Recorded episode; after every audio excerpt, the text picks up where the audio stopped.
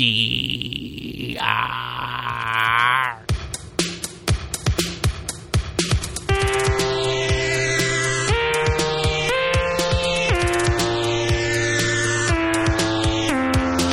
Thank you so much for tuning back into the ADR podcast, a spoiler free movie recommendation show.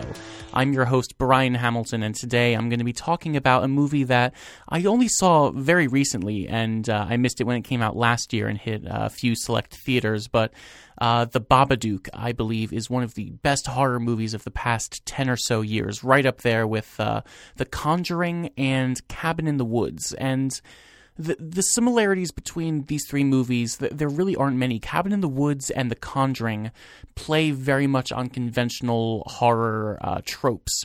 Uh, Cabin in the Woods is a straight up parody that's also a fantastic horror movie, and The Conjuring is a really really intense throwback to 70s and 80s horror movies. The Babadook is something very different indeed. It is uh, an Australian movie uh, written and directed by Jennifer Kent. So any horror movie written and directed by a woman is you know that's fantastic. I'm really glad that uh, this movie was made um, just in that respect. And it stars um, Essie Davis and Noah Wiseman as a mother and uh, son, Amelia and Samuel, their character names. And um, it's a movie about uh, a lot of things. Really, there's a whole.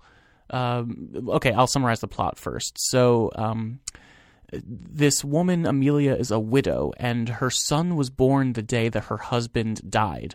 Um, they, he died on the way to the hospital to give birth to the son, and the son is uh, troubled in school. He's not doing very well with. Um, uh, he's not doing very well socially or in his classes. He's uh, he has some uh, social issues, and what happens is they end up finding this book uh, called Mr. Babadook, and it's this really like it. It starts off innocuous and becomes kind of cute, but then becomes menacing, and uh, it starts off, "This is the friendly Mr. Babadook," and then suddenly he says, "I'm going to get you" or something like that, and it's supposed to be very uh, lighthearted and silly because it's a you know a children's book, but you get um, some really heavy stuff in the end there, and after the this little children's book traumatizes the son, uh, Samuel, the mother, throws it out, and it ends up coming back into the house somehow. And then turns out the Babadook starts to become real and starts haunting them. And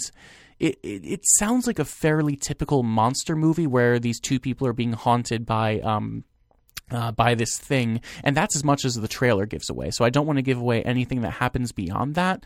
But what the movie ends up becoming is something much more psychologically intense than any other horror movie I've seen in years. It's more akin to the Blair Witch Project in that a lot of the uh, scariness of the movie and the tension and the really distraught emotions the audience feels uh, that comes a lot more from the performances than any of the effects. And I don't want to give away anything about what the effects are, but it does some really amazing stuff with stop motion and with uh, dropping frames out of things and making things feel very dreamlike in that way because a lot of the stuff happens while they're sleeping. And, you know, you get the really stereotypical dark rooms with monsters hiding in corners and things like that. But a lot of the effects, what they are, they're subtle.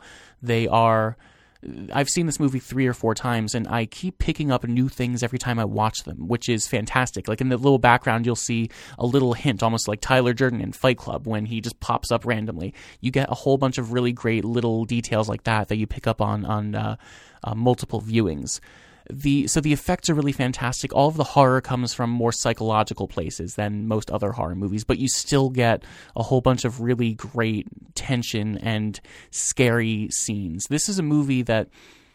Uh, like all horror movies, the way that uh, the, they're received are uh, you, it's usually torn between people who are terrified by it, and it usually comes first that people are terrified by it, and then once it gets a wider release or hits Netflix or something, there's a more vocal group of people that say, What? I wasn't scared by this at all. What the heck are you talking about? That wasn't scary. It was more of a drama. Or um, a lot of the criticism of paranormal activity was. Um, you know, it terrified a lot of people when it first came out, and then once it expanded to a whole bunch of cities and they realized it was extremely profitable, people said, "What? This isn't scary. It's like a big um, can you spot the difference children's book or something like that." And with the Babadook, a lot of people I've heard on Twitter said something like, uh, "Oh, it's just a really intense, dark drama. This isn't a scary movie. I wasn't scared." Uh, this was one of the scariest movies I've ever seen, in my opinion. Uh, so I think it's a fantastic movie, if not only for the um, ultimate allegorical connections it makes to a whole bunch of other stuff. Uh, there's a whole bunch of uh, things related to depression, moving on, um, the weight of death and life. Uh, a lot of stuff you don't get to see a lot in horror movies, especially monster movies like this or like ghost haunting movies. But this movie goes places that you don't really want to go to the point where uh, I don't want to give anything away, but there's um, a lot of stuff involving the kid and the mother. It's almost entirely uh, them in this movie, uh, in their house, dealing with all of this stuff. There's a few scenes with. Um, with her sister and her daughter, so it ends up being uh, the kid's cousin. Um, there's a few scenes with them, but beyond that, it's mostly the mother and son in their house. And um, one of my favorite things about this movie is that this kid is young. He has to be like uh, 10 or 11. Let's see what Wikipedia has to say. So this kid is very young, but uh, Jennifer Kent, the writer and director, talked about how um, there's a bunch of horrible, scary stuff involving the kid, and like The Shining with uh, the young uh, Danny, uh, they didn't really tell him it was a horror movie. They got a body double for him, so they end up uh, like when he's being verbally abused or like horrible, scary things are happening to him. It's not actually him, which is one of my favorite things about this. Like they cut together reaction shots and shots of him doing things, and they ended up hiding how horrifying this movie is uh, for him uh, the the actor himself, which I think is fantastic. Like uh, the director said, she didn't want to ruin a childhood for the sake of this movie. And he, once he sees this in like ten years, I'm sure he's going to be traumatized. But uh, no, this is a movie that'll take you places you don't want to go when it comes to familial relationships and uh, things about uh, you know lost people in your life. And I want to recommend this to everybody if you think you can take it. I'd say watch the trailer, which I'll put a link to in the show notes, and uh, you'll be able to judge for yourself whether or not uh, the tone of the movie is something you'll be able to cope with, and whether or not the uh, scariness in the movie is something you can cope with. I will tell you there are no jump scares, so if that's something that is really like difficult for you, like it is for me, then you'll be okay. But there's still a lot of really creepy imagery that can definitely set somebody off. So I recommend the Babadook to anybody who thinks they can handle it psychologically. Um, but it's also a fantastic movie.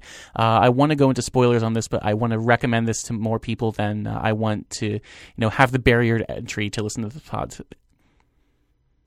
I want to go into spoilers, but I don't want to. No, I want the barrier to entry to be just you like movies and not that you have to have seen the Babadook to uh, listen to this podcast. So thank you so much for listening. Find the Babadook on Netflix. Get back to me. I am at underscore Brian Hamilton on Twitter. Uh, give me feedback. If you think this is just a dark family drama, let me know. I'd love to get that uh, opinion from you. And beyond that, thank you so much for tuning back into the ADR podcast. I'll talk to you again soon.